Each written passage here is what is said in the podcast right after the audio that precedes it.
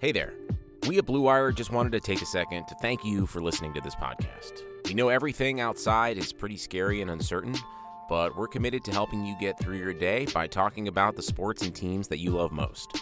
If you're looking for more great podcasts to distract you, check out blue wire pods dot com. Thanks for listening. Enjoy the podcast and stay safe.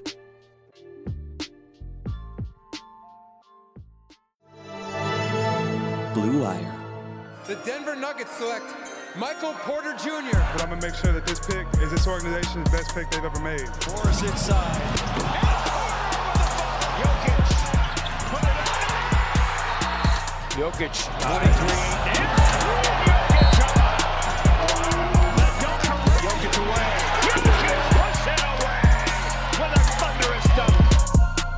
Hello and welcome back into a new edition of the Rocky Mountain Hoops podcast, part of the Blue Wire Podcast Network. I am your host, T J McBride from mile high sports dot com, your home for all Colorado sports, and I know things are crazy in this world, but we got some stuff to talk about on this podcast today. Obviously, this is a Denver Nuggets podcast for the Blue Wire Podcast Network, and with no basketball going on, I figured it would be very fun to kind of reminisce and think back on some of the most memorable moments from this Denver Nuggets season. So to do that, I wanted to reach out to somebody else who covers the Nuggets, someone else who has been involved in this completely chaotic N B A season that we have all dealt with. So I called up Kendra Andrews of The Athletic, who is awesome at what she does. You should make sure you go read all of her work over the over at The Athletic. But we kind of just reminisced on all these different things that took place throughout the season. Some incredible Nikola Jokic games, Michael Porter Junior, the way that the season ended, and we kind of um we speculated a lot about what was coming for the N B A season. This was a very loose kind of just conversation, just basketball people talking about basketball. So I had a great time. Please go follow Kendra on Twitter. Read all of her stuff on The Athletic. Make sure you subscribe to the Rainbow Skyline podcast that her and Nick Kosmider do for The Athletic.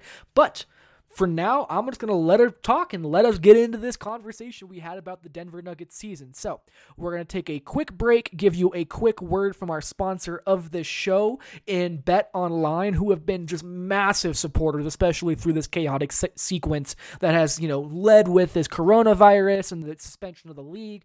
And now there's no sports. And a big reason we've been able to continue doing what we do is BetOnline. So make sure you go check them out. Make sure you use Blue Wire as your promo code to get all all kinds of nice welcome bonuses and things like that. But we're going to take our quick first quick break. We're going to tell you about BetOnline, and we will come back on the other end.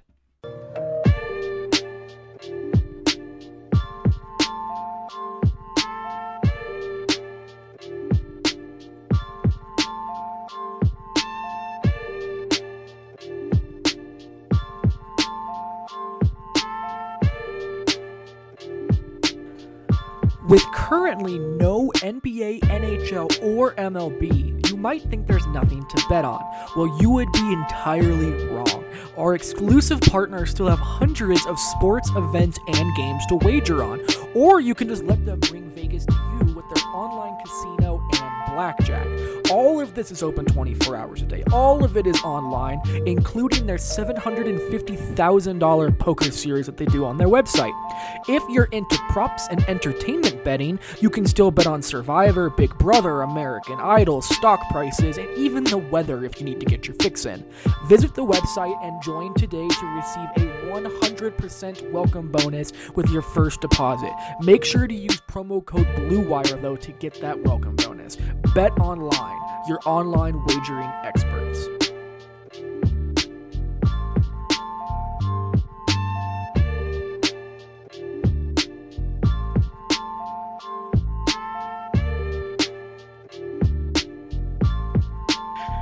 All right, welcome back in. As you guys heard in the top of the segment, I got Kendra Andrews of The Athletic here on the line. We are both losing our minds together simultaneously, but we are going to try and get into some memorable Nuggets moments from this season. Kendra, how are you? Are you surviving these moments of I just mean, insanity?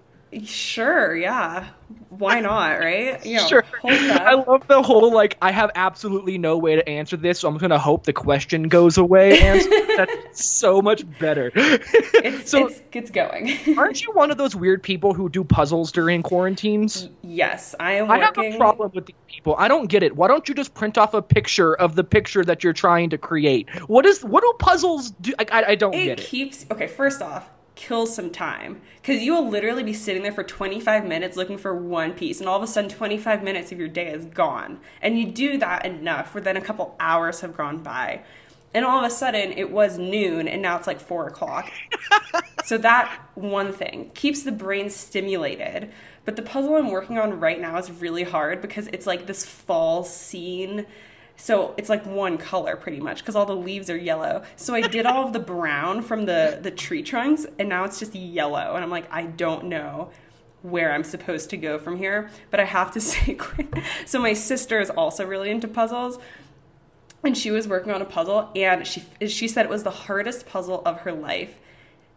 She finished it, but she missed, she was missing one piece, so she ordered the puzzle over again. Are you kidding me? Just and then you she's like, and if then you're she's listening like, to this, you crazy person. And then you... I was like, well, how are you gonna? Are you gonna do the whole thing over again? She's like, no, I'm gonna go through and find the one piece.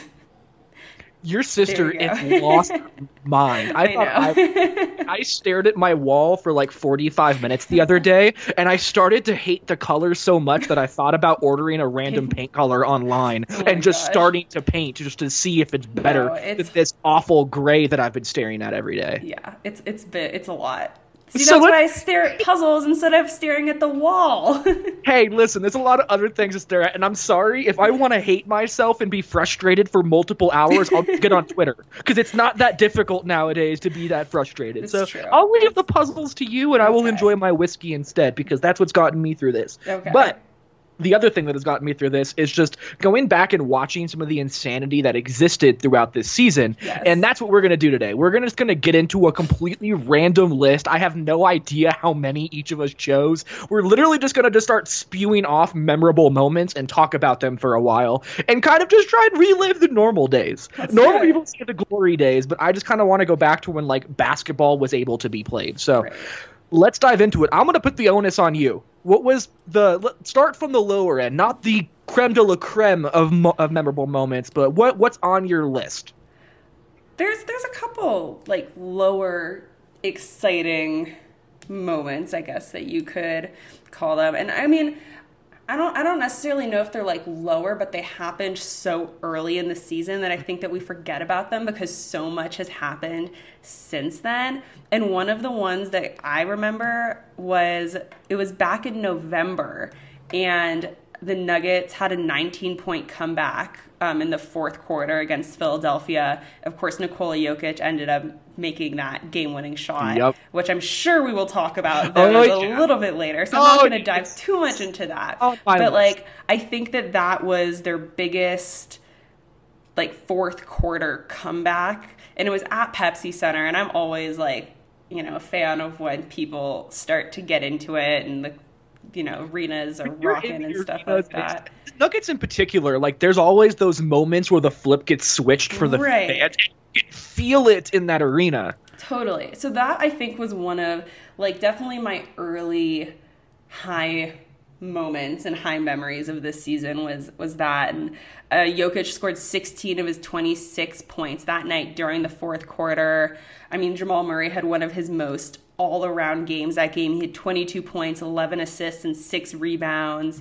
Paul Millsap and Will Barton knocked down some huge three-pointers. Joel Embiid fouled out. So it was just this, like, huge momentum swing, and I'm a sucker for a good late-game momentum swing. And to do it over Joel Embiid, to have that game winner over him was so oh, was savage. Such a big deal too, because that was still at the time when Joel Embiid had not started his regression that he had during this season. Right. So every conversation was still, who's first team All N B A center? Is it going to be Joel? Is it going to be Nikola? So Nikola decided to hit a game winner over him on his own court and then just absolutely end that conversation, because I don't remember it from that point going yeah. forward. And not even just the game winner, but like it was a step back three point game winner. winner. Like, yes. for for a seven foot center, like, you expect that from Steph Curry. You expect that from Damian Lillard. You know, you expect that from Russell Westbrook. You expect that from guards. Maybe like a smaller four or something or something like that, three or four. But like, you don't expect that from your your center to be able to just do a step back three pointer at the buzzer to win the game. It's like, especially of that like variety. He literally right. just said fuck it, tossed it up in the air. Yeah. And when Nikola Jokic does that, it's a little bit less fuck it than most regular people, but right. it just looked like there was no chance. It looked like such a wild shot. It was off a broken play that should have never have ended up in that way in the first place. Yeah. Just the absurdity of that moment was so glorious. But the best part of it was that it led right into the next game when the Nuggets took on the really? Minnesota Timberwolves, and Nikola Jokic hit his Once second again. straight game winner directly after. It was like thirty-six hours later. And it was and literally we- the same shot. He did it against Karl Anthony Towns, the other center that everybody kept talking about as the one right there with Nikola Jokic. He yeah. just ended the center conversation in three days. Yeah, no, like, that was ridiculous. And my favorite part of the one against Karl Anthony Towns was that he did it in the exact same spot mm-hmm. that he didn't get his shot off against Taj Gibson in the game eighty-two to play in for the playoffs, you know, two years ago yeah. when they lost by that one game. So to see him do it and kind of like exercise those demons per se, and to do it in back-to-back game winner fashion, which has only been done like six times in the past twenty years, like that was such a cool yeah. stretch. And the thing is, and I think that was kind of could have been, I mean, I know Nicole probably wasn't even thinking about it like that, but I'll say like this, it's a it's a way for him to kind of be like an F U to people who say, like, oh, I feel like a conversation around the Nuggets sometimes is people asking, well, who's their finisher? Who, they don't have a person who, when you're in that type of situation, they have that go-to guy. That's the guy that you want to have the ball in his hands when it's a tie game with two seconds left. And I feel like that was kind of a statement of his, him being like, well, it's me, like, shut up, they have someone, and it's me. No, I'm, like I said before, no, I'm not a stereotypical small shooter. I wouldn't, like, Nicole's not the guy you expect to want to have the ball in his hands at the last second, but for this team, he is, and I think that those two game winners were, like, the prime example of that. But it, it's so interesting because I wrote about this back in mid-November talking about this exact circumstance. So if so, I know this year was chaotic. The league got suspended, yada, yada, yada. Let's throw that out and go back to last season for a second. Yeah. Last season, Jokic logged one hundred thirty-eight minutes in clutch situations, and he led the Nuggets to the best record in clutch games. Over those forty-three games decided by five points or less, the Nuggets were thirty-one and twelve. In those games, Jokic played one hundred thirty-eight total minutes, had one hundred thirteen point eight offensive rating and a ninety point three defensive rating for a plus twenty-three point five net rating. On top of that, he had the highest field goal percentage in the league, almost the most points, and the most buckets scored in the last ten seconds or less with the, with the game decided by three points or less. He has objectively been the most clutch player in basketball for eighteen months, and yeah. no one wants to talk about it. So I had to just like get my. I was gonna say, how much time poetic. do you have on your hands to look? I wrote up about it, so I just got to steal from my own written content Fair that enough. I had from before and just read it off the page. But he is, and people don't realize it. And like this idea that that the Nuggets don't have a go-to scorer—that's right. something that I want to get to in a second because I want to talk about his game against the Atlanta Hawks. People always have this idea that because Nikola Jokic is altruistic and pass-happy, that he can't just put his head down and go get buckets. But again, if you just like watch Nuggets games for more than twenty minutes, you see how all of these things absolutely play out. And they've been this way. Before talking about that Atlanta Hawks game, go back to his sophomore season, in my mm-hmm. opinion. That sophomore season, Nikola Jokic played the Spurs. They were down by twenty-one, and Jokic scored sixteen straight by himself in the fourth quarter to make it a four-point game. They ended up losing, but people don't just score fifteen, mm-hmm. fourteen straight on the road against the Spurs team like that. It just doesn't happen. And we also saw that against the Atlanta Hawks when Nikola Jokic had forty-seven points against them. And I wanted to bring this one up because, again, for this exact topic, people don't think he can be that guy. Mm-hmm. But when Nikola Jokic puts up forty-seven like that on twenty-three shots, twenty-three? Like, I don't Yeah. I don't know how to be able to quantify how people think that way. No, I don't, and I don't either. I think I think a lot of it is just I, with they don't look probably super deep into the physical numbers like you kind of just laid out there. And then you you compare center to center, and you compare the lethal centers in the league and their build and what they how they play and all that stuff. And it's like, well, Nikola Jokic doesn't fit that like realm. And then but then you look at the numbers like you were just saying, and it's like, okay, like you have to admit at what that this point, guy yeah. is like, you know. Well, like whenever you hear forty-seven points, eight rebounds, five assists, one block, zero turnovers in a game. Yeah. He was sixteen of twenty-five, four of eight from three, and eleven of sixteen from the foul line. Yeah. Those are M V P numbers. Those That's... are like when James Harden does that, like all of a sudden Bleacher Report had seventeen infographics up about like how incredible it is and how many dribbles he took in the time of possession. But like it just people don't realize that Nikola Jokic has been able to do this whenever he wants to. Yeah. He just isn't. It's not him. He would rather get his guy set up. He, you know, an assist makes two people happy. A bucket makes one, as he said years ago. But he has this within him, and the idea that he can't be that guy, especially after he did it in the playoffs. Like we right. already saw this last year. Yeah. It's so it's just it's it's insane to me. So yeah, again, there's my rant about Nikola Jokic being a primary scoring option. What else you got on your list, by the way? Um, let's see. Another one on my list. Okay, there was a span, and I'm sure we're going to talk to about another one of these things, so I'm not going to touch it. We'll let's just later. continue the Nikola but, okay. Jokic bandwagon no, but, right now. No, but so there was a time in like late January, early February, and by late January, I mean like the last three days of January, the first like four days of February, something crazy like that, where it felt like every game Michael Malone would say, that was the best game of the year. Like, that was the winning season. It started with a game against Utah at home, uh, like January twenty-ninth or something what like that. What is time? I don't even like know. Yeah. Um, and he was like, that's the best win that we've ever, like, win of the season.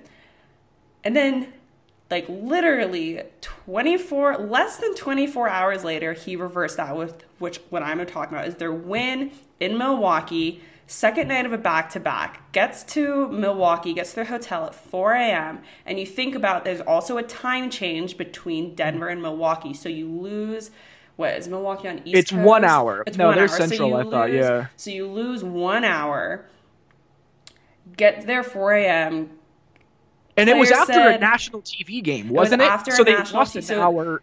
Exactly, yeah. It was a late tip-off. The tip-off yeah. against Utah was at eight thirty.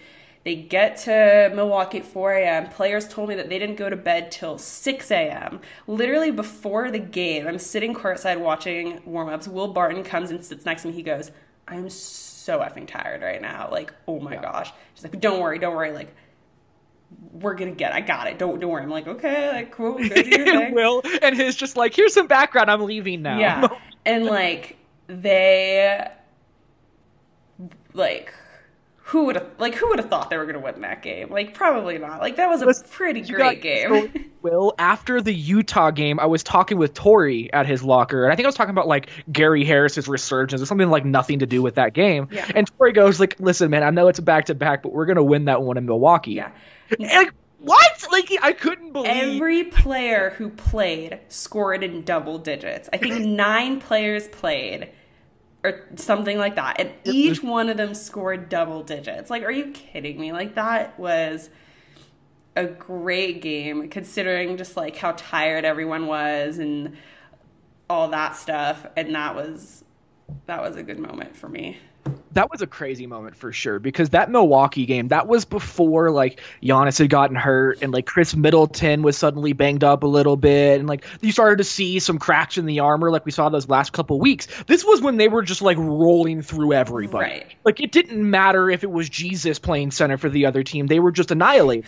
And because of that, when the Nuggets walked in there, there was there was no hope. So Michael Malone was already planning on resting people, because if he thought that this was a game that they were already going to lose, and they had been playing their their schedule during that time was just like, and they had the injury, so like Will Barton right. was playing like thirty-six minutes a night through this stretch. Yeah, exactly. So it was crazy. It was so funny because I think two nights later they played in Detroit, and I was also in Detroit.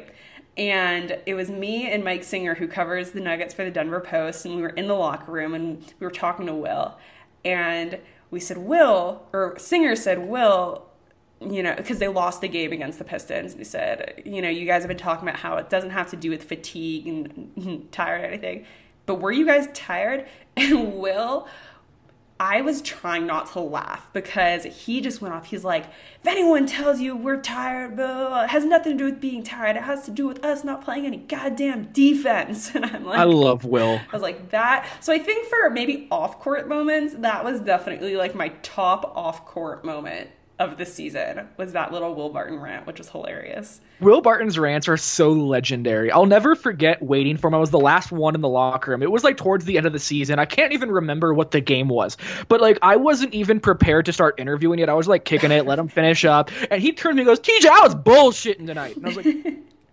Will, what? I was bull. You write that shit down. I was bullshitting tonight. Yep. And I was just like, it's just legendary moments. But also, I almost put that Detroit game down because it was so memorable because Nikola Jokic might have had his best all-around game ever mm-hmm. in that game. He had thirty-nine points, ten rebounds, eleven assists, three steals, and two blocks in that game wow. on sixteen of twenty-three shooting. Like, he was elite and could do whatever he wanted. That that game just kind of disappearing into the, just a loss against a bad Eastern Conference team. And that's why I it's no one so remembers sad. It. And that's why yeah. it, it And and again, where we were talking about circumstances before with the Milwaukee game, but again, that was their third game in, you know, seventy-something hours, and considering, I think it went into overtime. It did go into overtime because it didn't want it to go into overtime, but it did, and it was another crazy, another crazy game for them. Uh, let's get off of Nikola Jokic for a moment because okay. we've we've hammered Nikola okay. Jokic moment. I know the game that you are likely going to talk about for Michael Porter Junior, but I want to go a different direction for go a for moment. It. So Do yes, the, he had a career-high twenty-five at one point in one of his games. I get it. But he had a game against Golden State towards the end of the year that you were at. I he was. had eighteen points, ten rebounds, five assists, two steals, and a block against Golden State off the bench on the road without three starters, including the and one that gave them the lead in the very, very, I think it was the last minute of the fourth quarter. That was the moment. That was the second where I was like, this fits. Yeah. Like, Michael Junior does everything that we had wanted him to do. Of course, the injuries and the sustainability and the decision-making, and there's a lot of other variables, but right. in terms of just raw skill and how it fits. Like, you see him getting into passing lanes. You see him hitting trail threes as a, you know, pull-up transition shooter. You see him hitting so many buckets off of feeds from Jokic, off of curls, off of screening actions, off of just pure one-on-one cuts. And, like, when you see all of those things and then he caps it off by just gritting out an offensive rebound for a putback layup that he also gets fouled on to give them the lead. It's just, it yeah. was jarring to no, see was, just how good he was. That was probably his best game of the season, hands down. And the twenty-five-point game, which I'm sure, I'm pretty sure you had it in your article. I had it the, in my uh, list. Yeah, let's see. Which it was incredible because I think he missed like one shot the whole night. He was just on fire. But I felt like in that game against Golden State, he did so many other things. Mm-hmm. He showed his whole repertoire of skills. It wasn't just, oh, wow, Michael Porter Junior, one of the most gifted shot makers on earth, happened to make a bunch of shots. Like, that's going to happen. But right. to see him on the boards, uh, be able to get on the ground and gritty defensively to get into passing lanes and dive for deflections. And those are the moments that you're like, okay, there's really something here with this kid. Yeah, no, I agree. So tell me about this twenty-five-point game. This twenty-five-point game. Well, you kind of put it. I think one of the things that I, I kind of liked about that game was, you know, you're just talking about his natural scoring ability. And something that stood out to me is that you're correct. He went eleven for twelve on field goals. And it really showed his ability, his his, his perimeter, his shooting, mm-hmm. and just how pure his shooting form is. Like, oh my gosh, it is beautiful. But also his ability to get to the rim, play in the paint, bang around a little bit. Because, like, he's not, like, his his upper body's big, but his lower body's quite small. So it's kind of yeah. cool to see him, like, get in there in the paint and stuff like that. And also, I think, let's see what the date was. It was January second. And so I think that was the, so that was before the Golden State game. Because I think the Golden State game happened more mid, like, mid-January, I believe. And so I think that was the, the, the twenty-five-point game was the first time, at least, I think I really saw him stand out and come out of his own. And for the first time for that to happen, be a night where he only missed one field goal yeah. and scores a career high was pretty, Like, that's what people wanted to see from him. Obviously, there's been this huge, like, push and pull of Michael Porter Junior and him not playing and then him playing and people wanting him to play and getting a standing ovation literally every time he steps on the court. And he had just been, he hadn't found that rhythm and he hadn't really stood out, in my opinion. And I think when he finally did and it was on a career night, I was like, okay. Yeah. Yeah. And then a couple weeks later, when he follows that up by that Golden State game that you're talking about, where he's not just scoring, he says, yes, I can score, but look at all these other things I can do. What you were talking about, fit, it's like, okay, yeah, this kid has potential to be the real deal. He can obviously score so naturally, and he has an ability now to do the intangibles and, and just be be present, even if he's not necessarily scoring off the charts.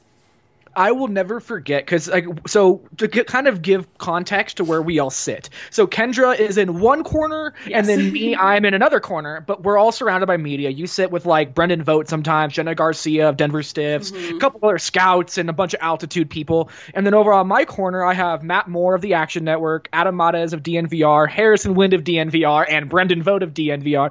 And I will never forget sitting the, at that table and just laughing hysterically as he just cannot miss Yeah. anything. Like, it was almost comical. We were all just in disbelief. And when there's like like between Matt, Adam, Harrison, me, and Brandon, there's like what forty, fifty years of watching basketball all in one table, and we were all just stunned. Yeah. Like, absolutely blown away by what we were watching happen in front of us. And there's just so few players as rookies in this kind of a system who can do exactly that. Sure. Like, it is just such a small number, but it was almost a joke to watch that happen in real time. Yeah, was that was it the same for you guys? Where was, was Jenna well, just like so, laughing at It's people? So funny because you say you said that you guys have, how many years did you guys say of like watching? fifty years. Okay. Between, oh, to be fair, Adam and Matt pretty much make up forty of it, but you know. What? We'll just leave so that there. We're like the exact, we're like kind of the opposite, because on my side, I'm twenty-two. I yeah. think Ryan Blackbird of Denver Stiffs, he's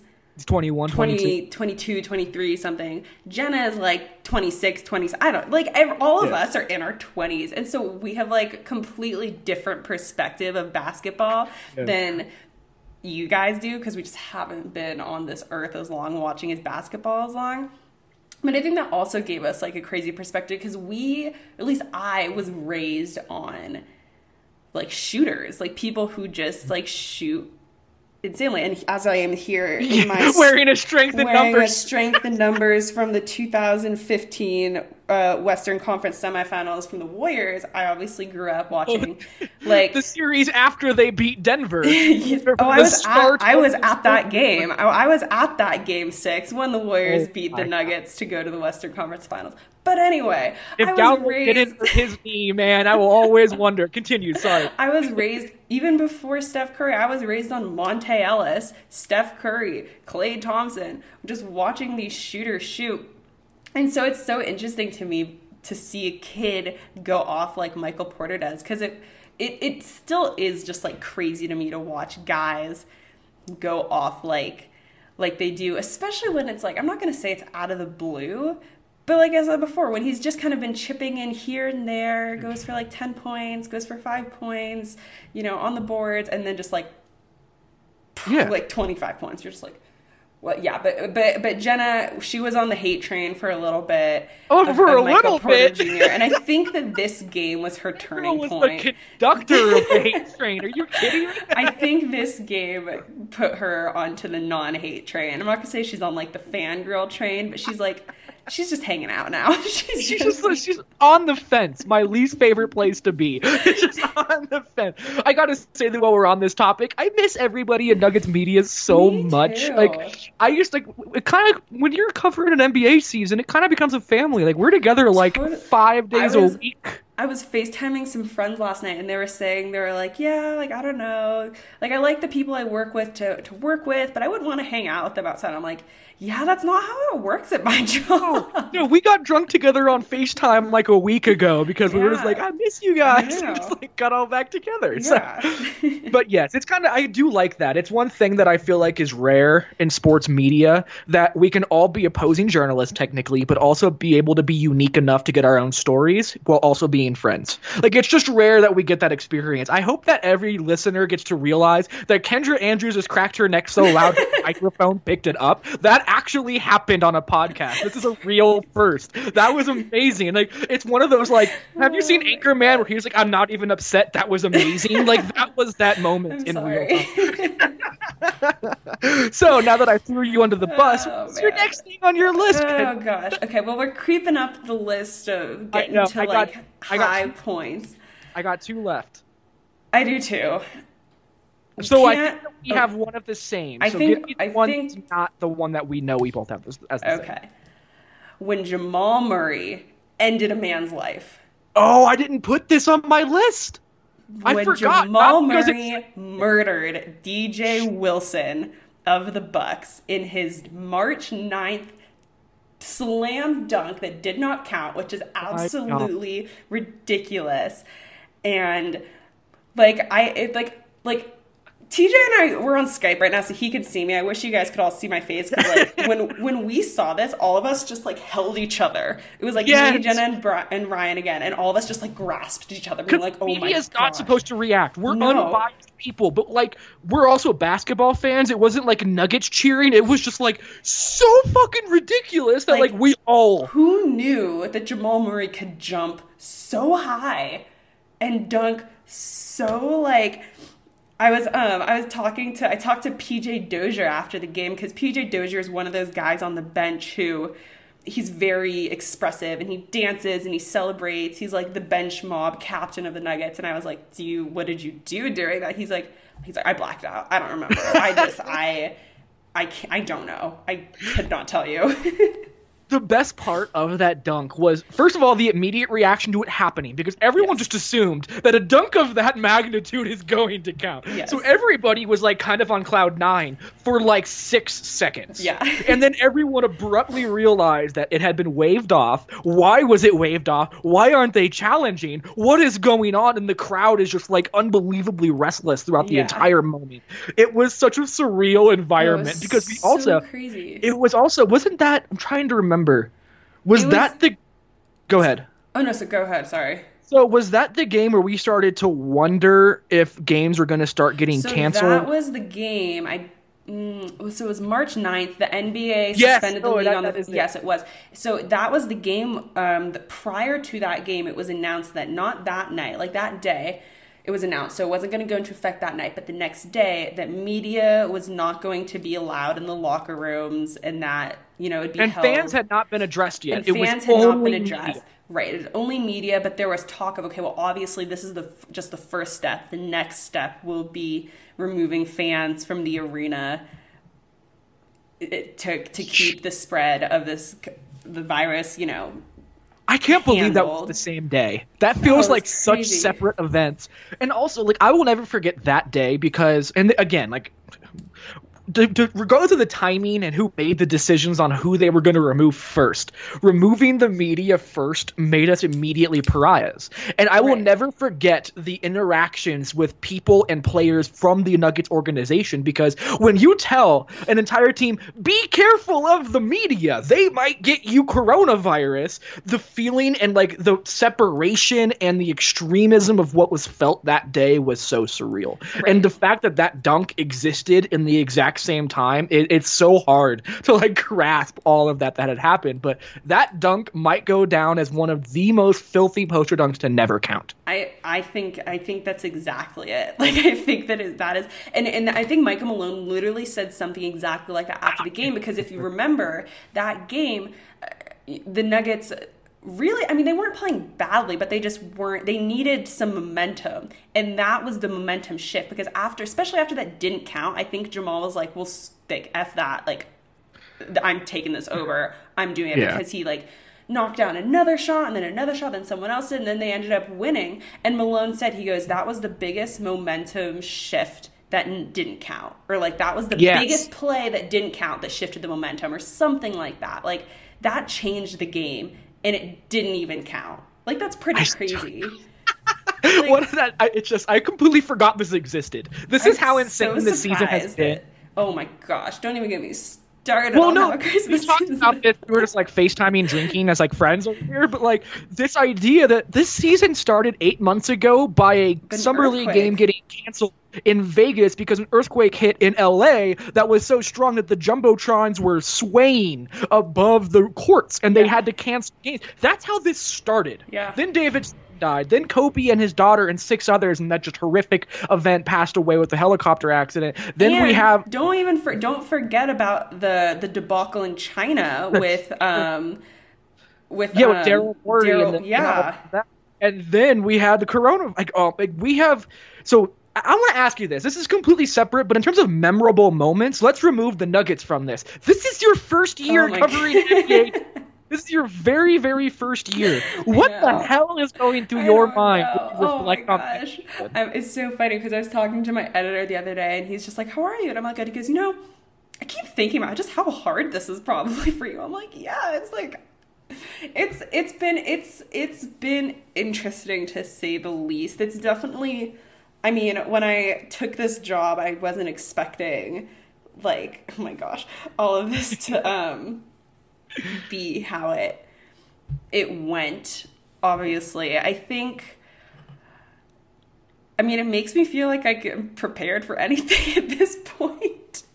I'm like, yeah, like, I could, I, I could cover any game now. I covered the game the day, like, minutes after we found that Kobe and his daughter died. That was I, so surreal. We, I, we, I wrote, I covered sports when there are no sports. Like, I think I can, this, I'll tell you this, it's a true test to like, and, and not even just for me. I was talking to my mom. My mom's a teacher. And so classes have been moved to Zoom and, you know, she's getting adjusted and she's, she's just saying how much she misses her students. She's like, I never thought I'd say that I missed my students. Cause she works with little kids. So, you know, yeah, that's a lot. And I was like, but you know what? Like, if you're working from home right now and you're not doing your normal job and, and you're not saying that you miss it, then you probably know that that's not your truth. Like, you don't like your yeah. job very much. But if you're sitting here and we're just like, I miss my students, I miss going to games, I miss ev- like everything about it, at least you know that like, okay, this is yeah. what I want to be doing.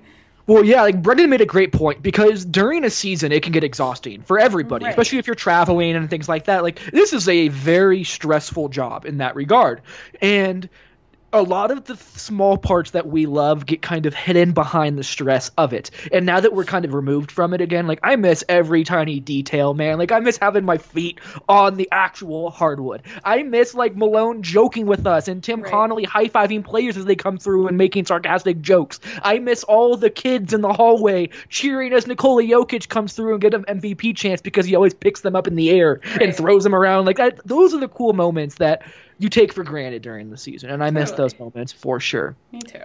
We each got one thing left on our list, and this is thing. going way longer than we should have, by the way. I really don't care. I we still have to answer to questions do. from listeners, it's, and I have nothing to do either.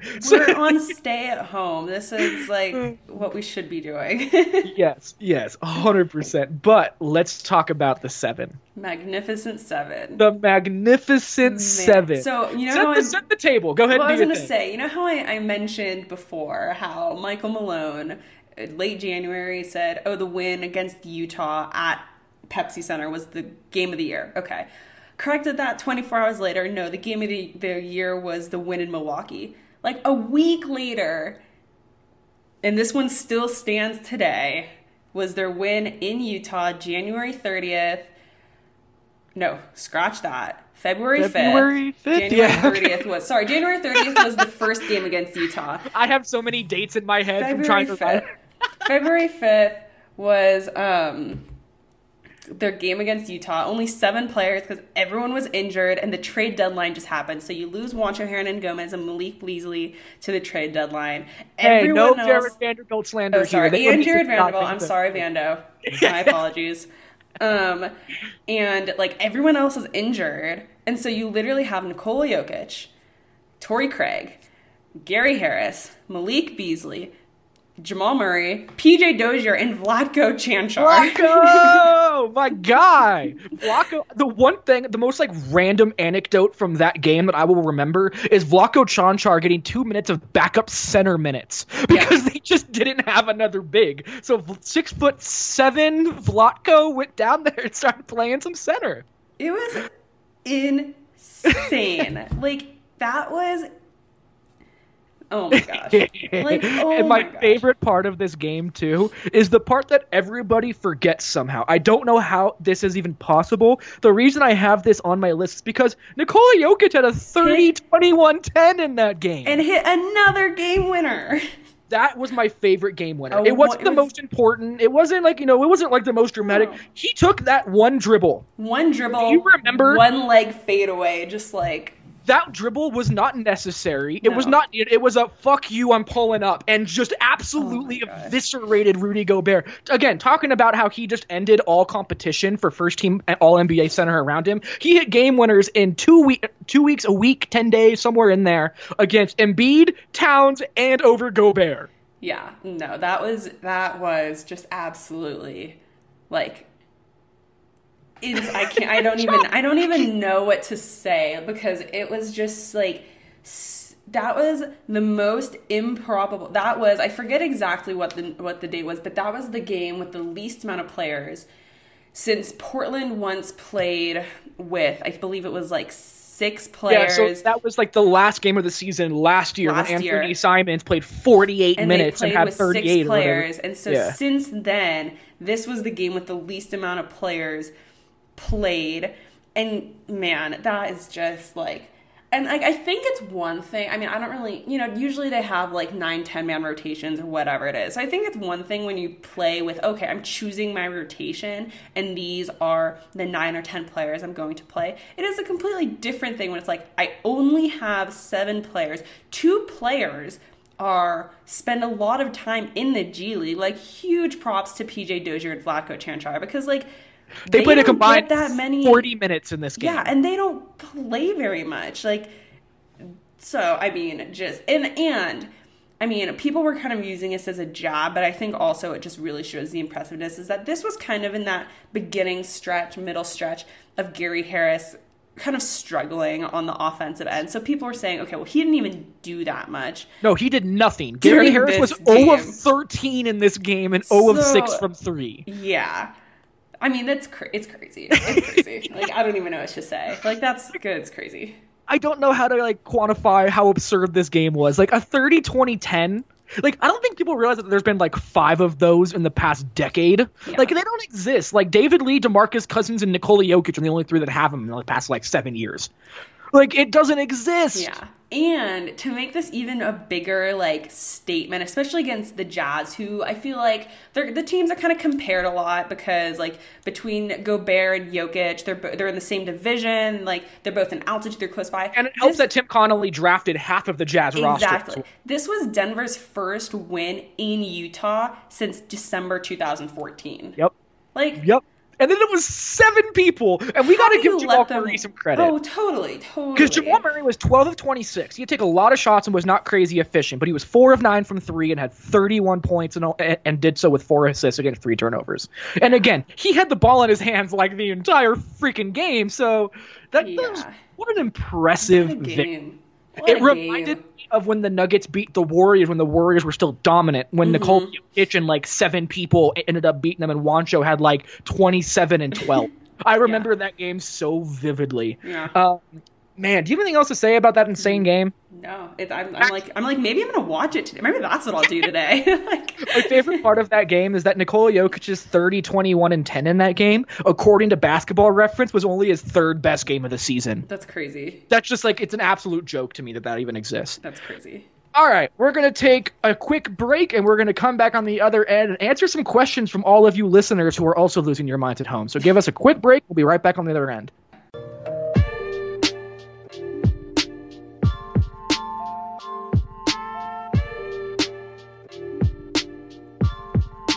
Before we go any further, I need to give you a quick word from Terrapin Care Station, because throughout these chaotic times, they have stayed around to be able to help anybody in need or who needs medical marijuana or recreational marijuana to get through these insane times. Go to terrapin care station dot com, look at all the different products they have, if you want, and you can even do curbside pickup from them if that works better for your situation. They have done nothing but great things, and they are doing whatever they can to bring the essential medication that so many people need. So go to terrapin care station dot com, look at all the edibles and concentrates and flower, and everything that they do to be able to help people throughout these chaotic times. They have been one of the longest standing supporters of this podcast, and they're a big reason that we're still functioning today. So make sure that you go to terrapin care station dot com, check out everything they have, and use their products to be able to help yourself throughout these crazy, crazy, crazy times. So thank you to Terrapin Care Station for supporting this podcast, and please go support them for supporting us.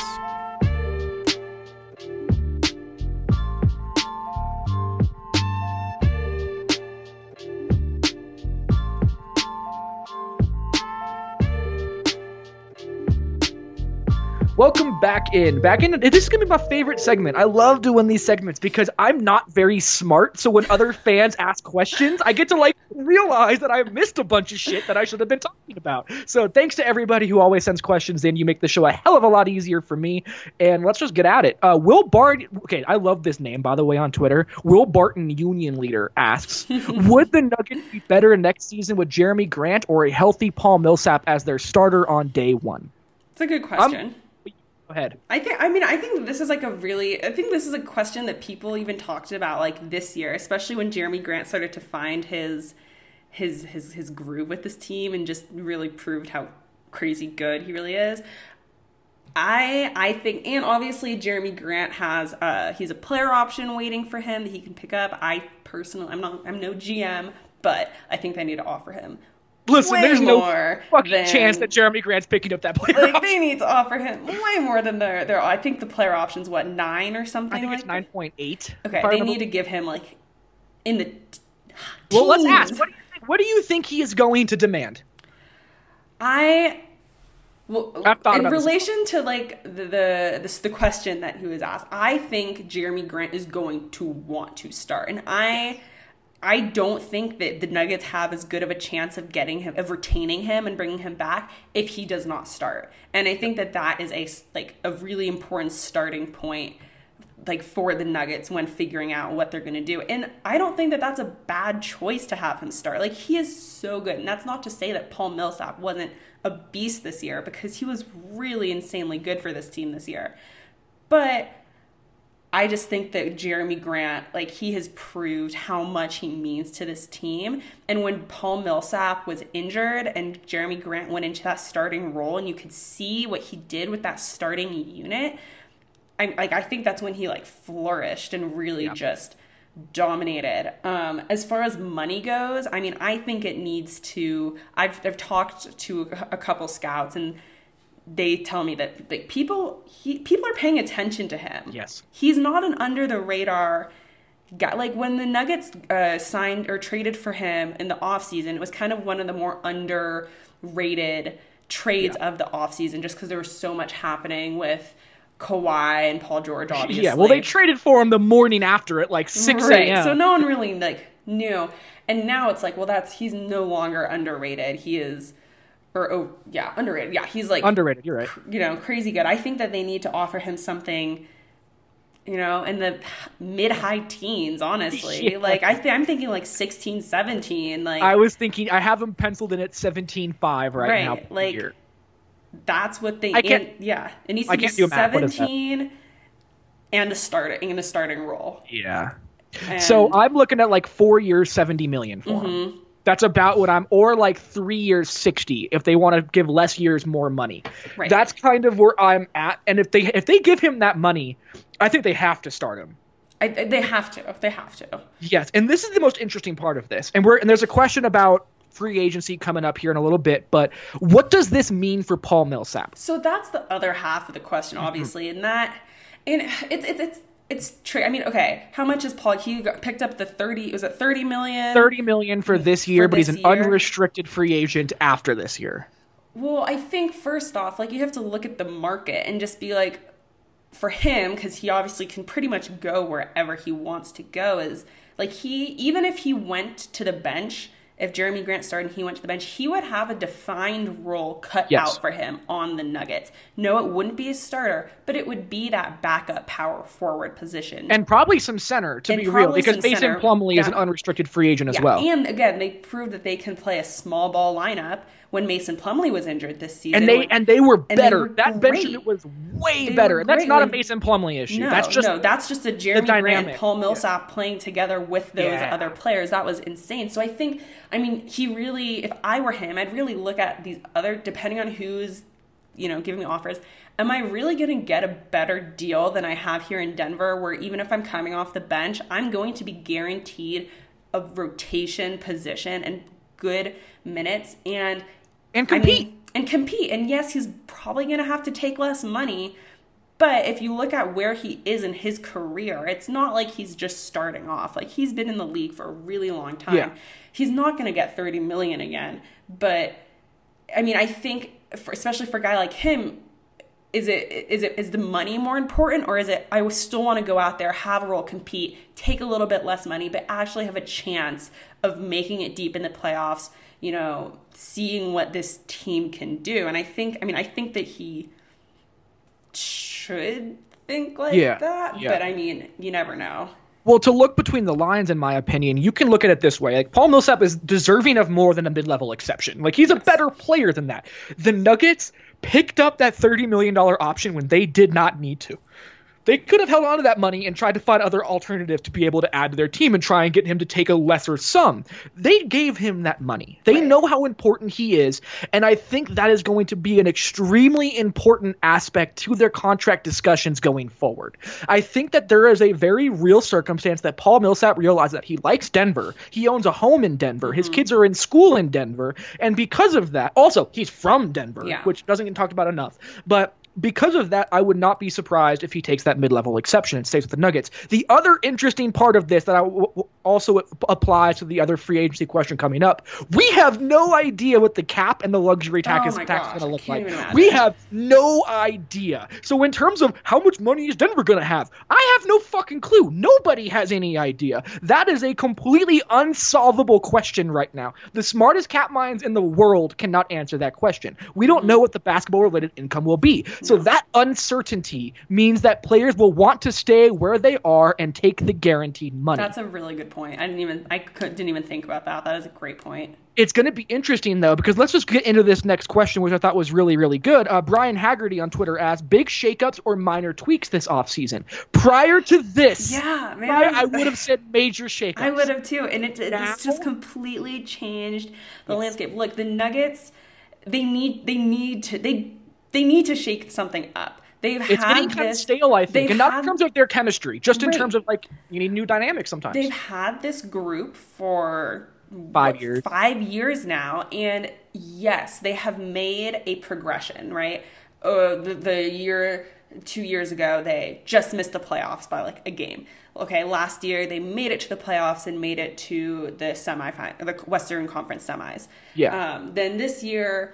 I mean, you know, at the beginning of the year, obviously there was talk about, oh, they're title contenders, at least, maybe even not title contenders, Western Conference Final. But they're they're final. knocking on the door. And like, they have the real door. opportunities. But and then the thing is, though, is that you look at when this season stopped, they were exactly where they were last season. And that's not to say that in the playoffs they wouldn't have been able to get to the Western Conference yeah. Finals. That's not to say that, because the playoffs are completely different beasts. But in terms of just like actual playing progression, there really wasn't much. And so it is, I mean, it is time for, okay, if we actually want to take this next step, something does need to happen and something needs to yeah. change. And it's so interesting because every single player in this locker room likes each other. This is not people right. are getting abrasive to each other. This is not Nikola Jokic and Gary Harris are are no longer on the same page, or Jamal Murray and Michael Porter Junior are frustrated. At some point, you just need something new. Right. I think that's really what it comes down to. Like, everyone wants to compare it to the Clippers. Like, whenever, whenever I've had this conversation with other writers, they're like, yeah, the Clippers got stale. They had all the talent. They could have kept it going, but at some point you need to make a change. This is not that. Mm-hmm. This is not Chris Paul pissing off Blake Griffin so much that they're not able to be in the same room together. But at what point is doing the exact same thing repeat, you know, over and over again become insanity? Mm-hmm. And Tim Connolly, he may not make gigantic trades every year. It would be absolutely wrong to call him anything less than aggressive when it comes to roster construction. Okay. Um, it's going to be so interesting, though, because, again, going back to we have no idea how this shakes out going forward, I don't know how you can make drastic changes to a team that is already this good without knowing what the future holds. Exactly. Like I, I Torrey Craig, unrestricted free agent. Monte Morris, unguaranteed going into next year. Mason Plumlee, unrestricted. Paul Millsap, unrestricted. Jeremy Grant, player option. Mm-hmm. Why would you let them walk if you don't know what you can get back, because you don't even know what the cap holds or how much money you can use or any of it? Yeah. And they have bird rights for all of them, so they can just sign them over the cap anyway. Yeah. So it's going to be so interesting to see how all of that plays out, and that's really the biggest question for the N B A going forward is, what the hell is that number even going to look like? So are you – so you you think minor tweaks now? Are I'm you there? Thinking more minor tweaks. I just think – I'm just interested to see how this entire – even outside of the Nuggets, just this yeah. entire N B A offseason goes, because, yeah, it's going to be – I mean, obvi- like the N F L obviously just had their free agency, but they're in such a different boat because that was already – in play before. They're not losing any revenue. And those are unguaranteed contracts too. Like yeah. if you just want but, to cut somebody, you're not on the hook anymore. Right. But they're not losing any money from yeah. from not having games and, and all that stuff. And so I think it's going to be really crazy to see. Yeah. So I guess I'm leaning more towards minor tweaks this offseason now. And then maybe I guess the twenty twenty-one offseason is just. But will they be... be able to? If they have to give contracts to everybody, is it suddenly oh a three and four year deal? Like the impact. Could you that imagine this the is trade deadline have. Next year? Well, you want okay. So I've actually thought about this. My real take when it comes to the trade deadline next year is that nobody's going to want any of the fucking bad contracts you're trying to hawk off to people. Yeah.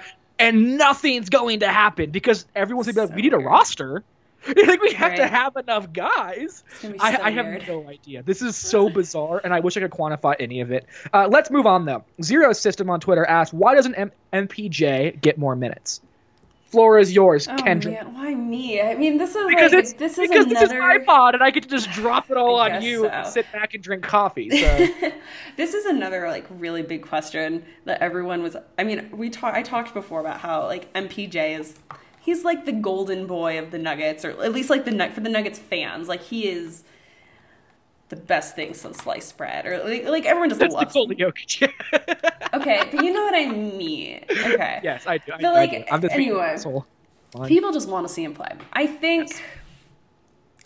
And and and when it really boils down to it, the answer is like I don't fully know, because all I could really do is like speculate. I think. Part I don't think I don't what I don't think is that Michael Malone is just like I'm gonna not play Michael Porter and Thank everyone's you for gonna get that. Up in arms about it and everyone's gonna be mad. Like I don't Michael like Michael Malone does not care.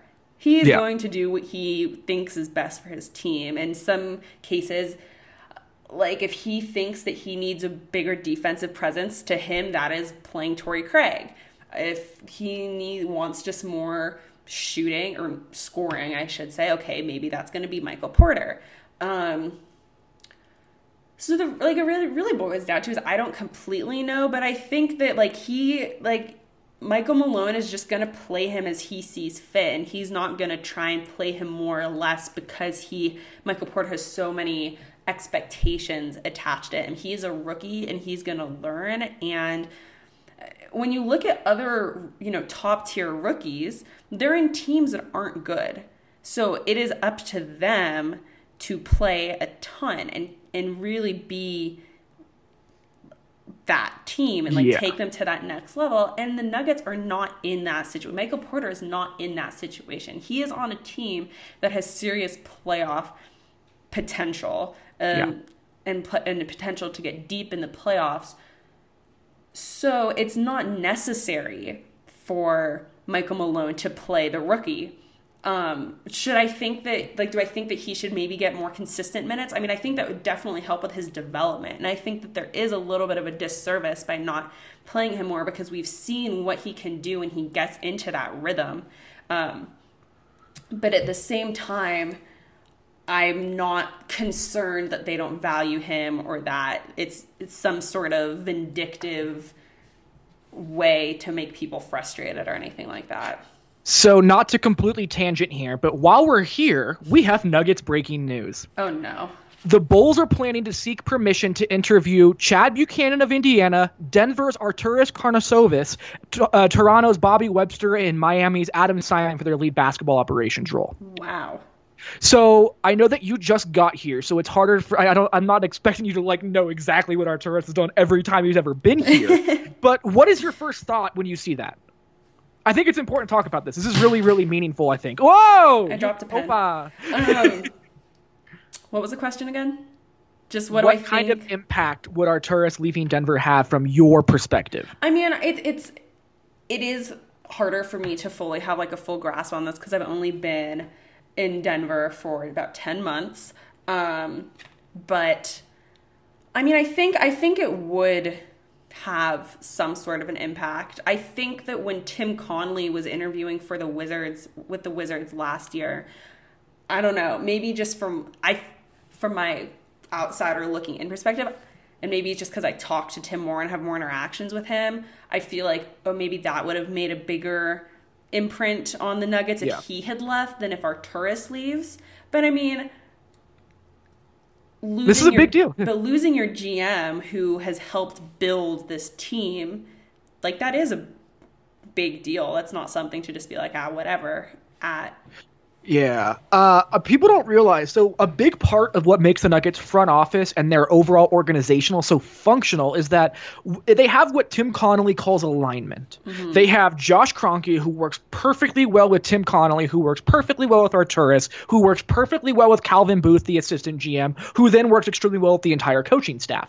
The alignment that they have, the understanding of everybody's role is integral to what they have been able to build in Denver. Mm-hmm. Arturos is Tim Connolly's organizational part of his mind that Tim does not have. Right. The way that I've had this described to me is that if you walk in Arturos' office, there is a board of every single potential player for every single team and color coordinated based on their um, unrestricted or restricted free agency status, all perfectly organized. I love you that. Go to Tim's, you go into Tim's office, it looks like he erased like manically in the corner to like scribble something you can't read. Like he's described to me as the beautiful mind type. Like he mm-hmm. literally just like has an idea and has to start scribbling it out, while Arturos is the organizational, you know, level that, that Tim does not have. Right. I wonder how important they are to each other. Mm-hmm. I wonder how this all fits like a puzzle. I hate mm-hmm. puzzles, but this works well here.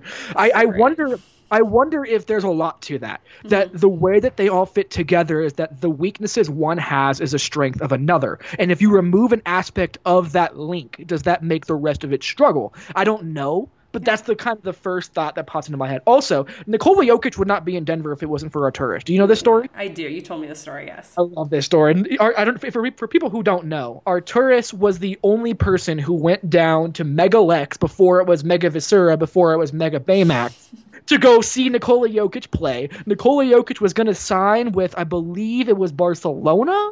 Someone mm-hmm. or Real Madrid, one of the teams over in Spain. Somehow Arturos convinced Nikola Jokic after his worst game ever as a professional to enter the draft anyway and promised him, and they gave him that offer. They ended up signing him, and here we are. So yeah. without Arturos, the Nuggets are not the Nuggets. That's a very important distinction to make. But uh, we'll have to just wait and see what happens with Arturos. Uh, let's move back on, though, and get back into the questions. Uh, Tyler Egebrecht, I'm sorry if I said your name just so badly, but how do you feel about a Nuggets-Rockets playoff series? I podcasted with Salam Ali for like an hour. hour on this, so I'm gonna leave this to you. It, it makes it makes me a little shaky. I'm not gonna lie. Like, really, I don't know. Like, I think I think that the it's one of those things to me. It could go one way or another. Really, like in my opinion, I think that like especially how the the Rockets had been playing that crazy small ball and stuff like that. Like, well, first off, Nikola Jokic could be he could just like. friggin' dominate in this series, because if they keep playing that small ball, they have no one to stop him. Like, they literally just, like, I don't know, you made a face. Like, P J Tucker face? Ain't doing shit. Like, right. I get- okay, so, like, they, like, him, like, that is Nikola's series to shine. But then when it comes to the guards and just, like, that firepower that the Rockets have, do the Nuggets really have an answer for that? It's so interesting because this is specifically a math game. This yeah. is literally a math I don't game. do math. They're like... going to let Nikola Jokic take every post-up shot he wants over and over and over again. I bet you – this was something that Salam Ali ended up telling me about that was a great idea. I bet you they defend Nikola Jokic with James Harden. They and they did. just let him go to town. And they're just like, you know what, man? Take all the twos you want. Yeah. Have them all. We're yeah. going to play the math game, and we're going to beat you that and way. And that's why I say, like, it, it would be such a weird matchup, I think, because this, like, they're just such different teams right it's now. Fascinating. It's very fascinating. It. Like, it would be, it would be an entertaining matchup one hundred percent, but I wouldn't, like, I wouldn't go into, there's other matchups who I think I would say, oh, the Nuggets, yeah, they could come out of that series. And it's not that they couldn't come out of that series. Like, they totally could, but I need to see it to, like. Yeah. And we haven't seen it. That's the exactly. other part. The, the Rockets were way banged totally. up, didn't get to see it. And they any. weren't playing that small ball the times that they, because yeah. they, their series, they're, they're, they're, they played four times this season. They were done playing each other by January. I like, know. Like, and it was, what was it, two two? I don't even it think two, it was two. like. A, And was there was not. injuries for all of totally. them. Like, we have nothing of context there. I find that ga- that matchup so fascinating because it's we know what we're going to get from James Harden and Nikola Jokic. That mm-hmm. doesn't matter. It's everyone How does else. Gary can Gary Harris hit threes? Can Jamal Murray not turn the ball over? Is Eric Gordon going to stop being a disaster? Like, can P J Tucker hit that corner three? Yep. Those are the most interesting parts, and I cannot wait. I think the Nuggets are better equipped now than they used to be mm-hmm. to be able to match up with the Rockets. Would that's you agree fair. with that? I think that's fair, yeah. Yeah, I had a Nuggets – someone in the Nuggets organization told me when the trade had happened, the four-way trade that sent mm-hmm. Malik Beasley and Vando and Juancho. Um, the big reason that they got involved in that deal was, of course, to help out Juancho and Malik. They wanted them to be in places they could thrive. They wanted so badly Clint Capella to be out of the West. Yep. They did not want to have to deal with that matchup because him as a lob threat makes it impossible for the Nuggets to match up defensively. So that was a big deal. So the Nuggets are going all in on that. Yeah. And if the season was to freeze right now, the Nuggets will be playing the Rockets in the first round. Yep. So, all right, let's move on because we're getting long here. Long as shit, actually. Uh, Dante asks, how long before you think Michael Porter Junior is starting? Uh. A little bit more time. I don't think he's going to start next year. Yeah, the exact. You just came in with a date right there. Not next. I don't, not next season. So I, don't he starts next season as the starter? I don't. Okay. I mean, I think maybe it could change next season depending on what happens, but I definitely I don't think that they're gonna. I mean, of course, also it depends. We were just talking about free agency. It depends on what happens with free agency and and Torrey Craig and all those other guys.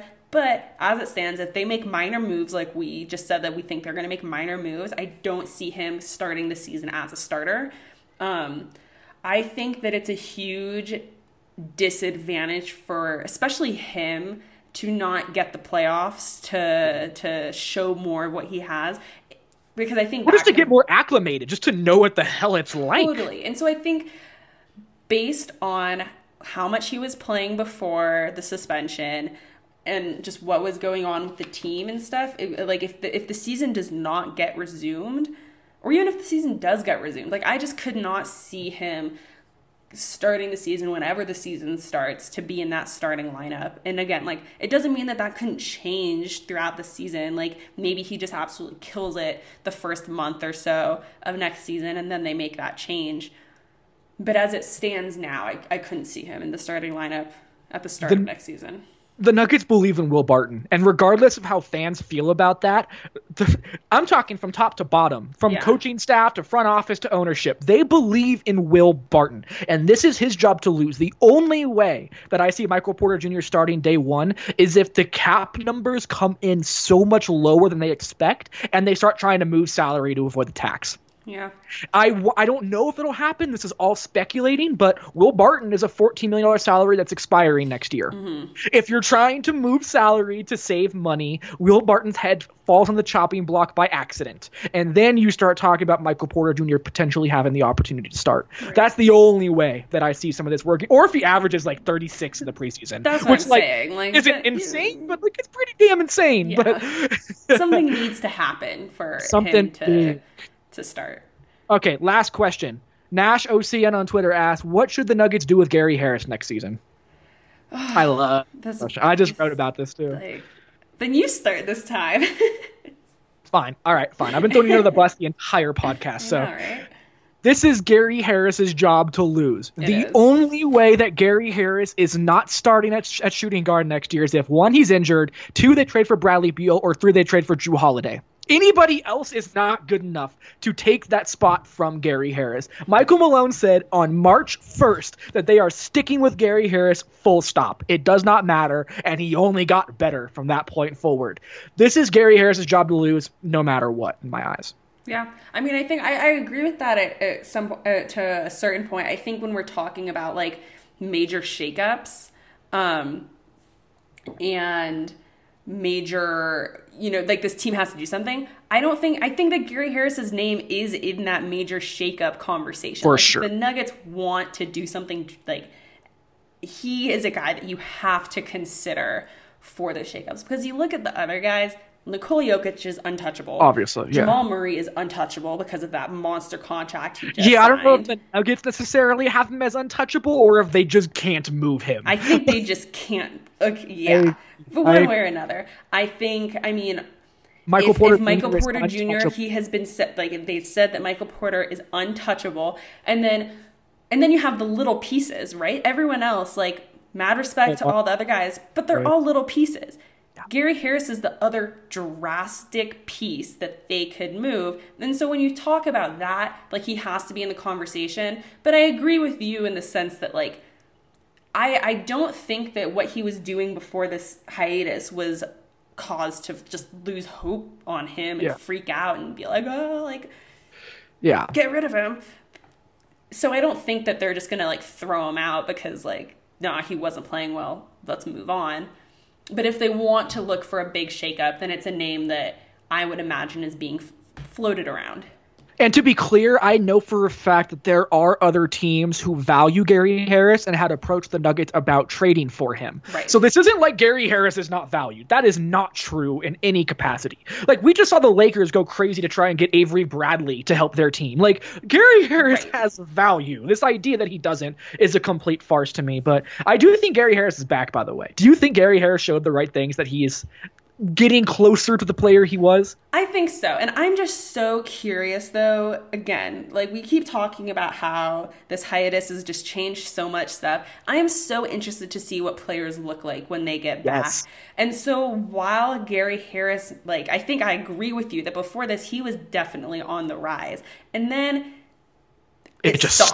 stopped. And I'm like, okay, like, what happened? Like, like, where, what are they doing? Like, they can't, they can't have team practices. They can't, like, of course, no public work, gyms, no, no public gyms. Like, you know, of course they're working out, but how much can they do? Like, how much like, resistant band ha- work can you do? Unless you have a basketball court in your home, you're pretty limited. I'm so happy you brought this up. I was listening to the Locked On Nuggets podcast with Adam Adez and Matt and Matt Moore, and they brought up the idea of, like, what is Nikola Jokic doing? Oh, I've had this conversation so many times that it's I just don't fascinating. know. Because, like, I know for a fact that Nikola Jokic owns or is lives in an apartment, mm-hmm. so he doesn't have his own workout facility. He doesn't have his own court. Yeah. So, like, if Nikola Jokic, max contract Nikola Jokic, doesn't have a court like that, what is the rest of the league going to look like? How much time is there going to be of a training camp before and, the league resumes? And, and that's why the, that, the question of resuming is just so in, okay, because then if you do resume, do you go straight to the playoffs? Do we do a buffer of just like, okay, let's do a week of games and then just to get the guys, like, legs back under them? Yeah. And then I, I was talking about this, uh, this with my uh, coworker, Nick Kosmider, Um, who works at The Athletic with me, of like, or no, maybe you were there too. I can't remember. All the conversations I, I have blown together. If you win this season, is like, if it does resume and there's a playoffs and you win, I feel like there's going to be an asterisk next yes. to your win if you're anyone but the Lakers or Bucks. If the or Lakers Clippers. I think or the Clippers, Clippers. If the Lakers, too, yeah. Clippers, Bucks win the finals, it's like, okay, yes, like that makes sense. That was probable even before this happened. If the Nuggets or this Houston is the most Nug Life Protection Championship, like if they win, there's gonna be a little asterisk next to nope. it, being like, okay, yeah, but they won, but like no Nuggets one had played in three right months. Now are like cringing and losing it because they have been waiting for this opportunity, and the one title that they might get is gonna have the biggest asterisk next to what you can imagine. Yeah, but they only won in the pandemic season. Right. I'm just waiting to hear this. I God, saw funny. The Rockets win. You know, exactly. That's what James Harden finally gets that title, and it's this year. There is a, um, I saw a funny meme, because I'm just living by memes right now, because it's like the pure source of joy in my life right now. But like there was one that was a, a dad talking to his son. He's like, and and and um and then the the Raptors were champions for two years in a row. And the kid goes, "Oh, so they won back-to-back championships?" And the dad just goes, "No, they were just champions for two years in a row." Like, oh. So, I, so let me, okay, last, last last thing before we get out of here. Okay. Do you think the N B A can avoid an asterisk season at this point? Can they get enough games, enough of a playoff, enough of a runway to keep next season and also make this season feel validated? If the Lakers, Clippers, or Bucks win. Oh, my I God. Future like, Report loves you right now. I just think it's just... I think if they come back at all, that is a win. And I don't think... And I think for the next bit of time, people won't care. And then in, like, three to four years, people are going to be like... Again, like, if the Rockets are next, it's like, well, they only won because of the pandemic. Yeah. But, like, I think if basketball came back, no one would care. Everyone would just be like... Give me basketball. I don't care who wins this thing. Just give me something to watch. Um, That's me with this two K tournament that's about to come on. So I fully know. It's like, let me watch basketball. Something. And and so, like, I, I don't know. I think I think it's a really... It'd be really, really sad if they didn't come back in any way. Like, that would just be really sad. Oh, sad. I don't know. I don't know. We're I guess we're going really to finish this note. on a really... So let's let's end it on a good note. What's the best food you've eaten since you've been stuck inside? Since that's the one thing of happiness that I've been able to have recently. I spent like forty-five bucks on sushi the other day. See, that's what I'm talking about right there. And you know I, what? I was like, I'm supporting my local business. That's what I'm so. talking about. There. That's what I'm talking about. Yeah. I had some tomato soup from scratch and yeah. a grilled cheese where I made the bread from scratch. Oh. Yeah, oh. That sounds really good. I'm probably going to go have some more of it actually after this podcast. Right. But that sounds seriously. Good. Kenny, thank you so much for sitting here for like an hour with me and just reminiscing on whatever happened prior to this insanity that we're currently living through. But it has been a ton of fun. Please, everybody, stay at home. Keep practicing social distancing. We're not trying to have any of that crap right now. So keep it moving. We'll be here to talk about more Nugget stuff. But from me, I am T J McBride. From Kendra, that is Kendra Andrews of The Athletic. It has been a lot of fun, and we will talk to you guys later.